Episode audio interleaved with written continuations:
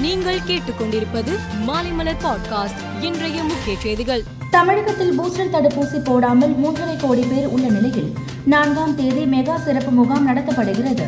Booster தடுப்பூசி இலவசமாக போடும் வாய்ப்பு வழங்கப்பட்டு இருப்பதை பொதுமக்கள் பயன்படுத்திக் கொள்ள வேண்டும் என்று அறிவுறுத்தப்பட்டுள்ளது.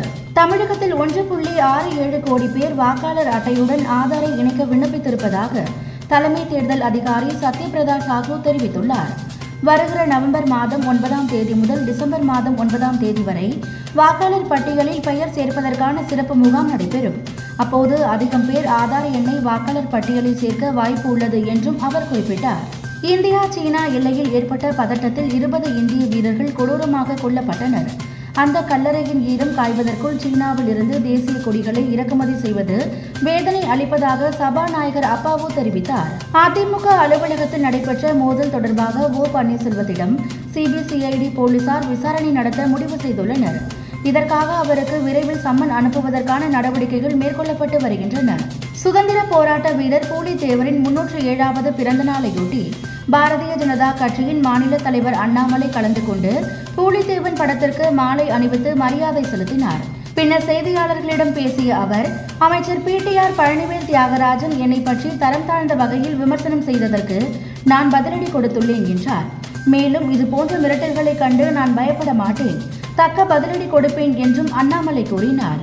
இடைத்தரகர் சுகேஷ் சந்திரசேகருக்கு எதிரான மோசடி வழக்கில் குற்றவாளியாக பாலிவுட் நடிகை ஜாக்லின் பெர்னாண்டஸையும் அமலாக்கத்துறை சேர்த்து குற்றப்பத்திரிகை தாக்கல் செய்துள்ளது.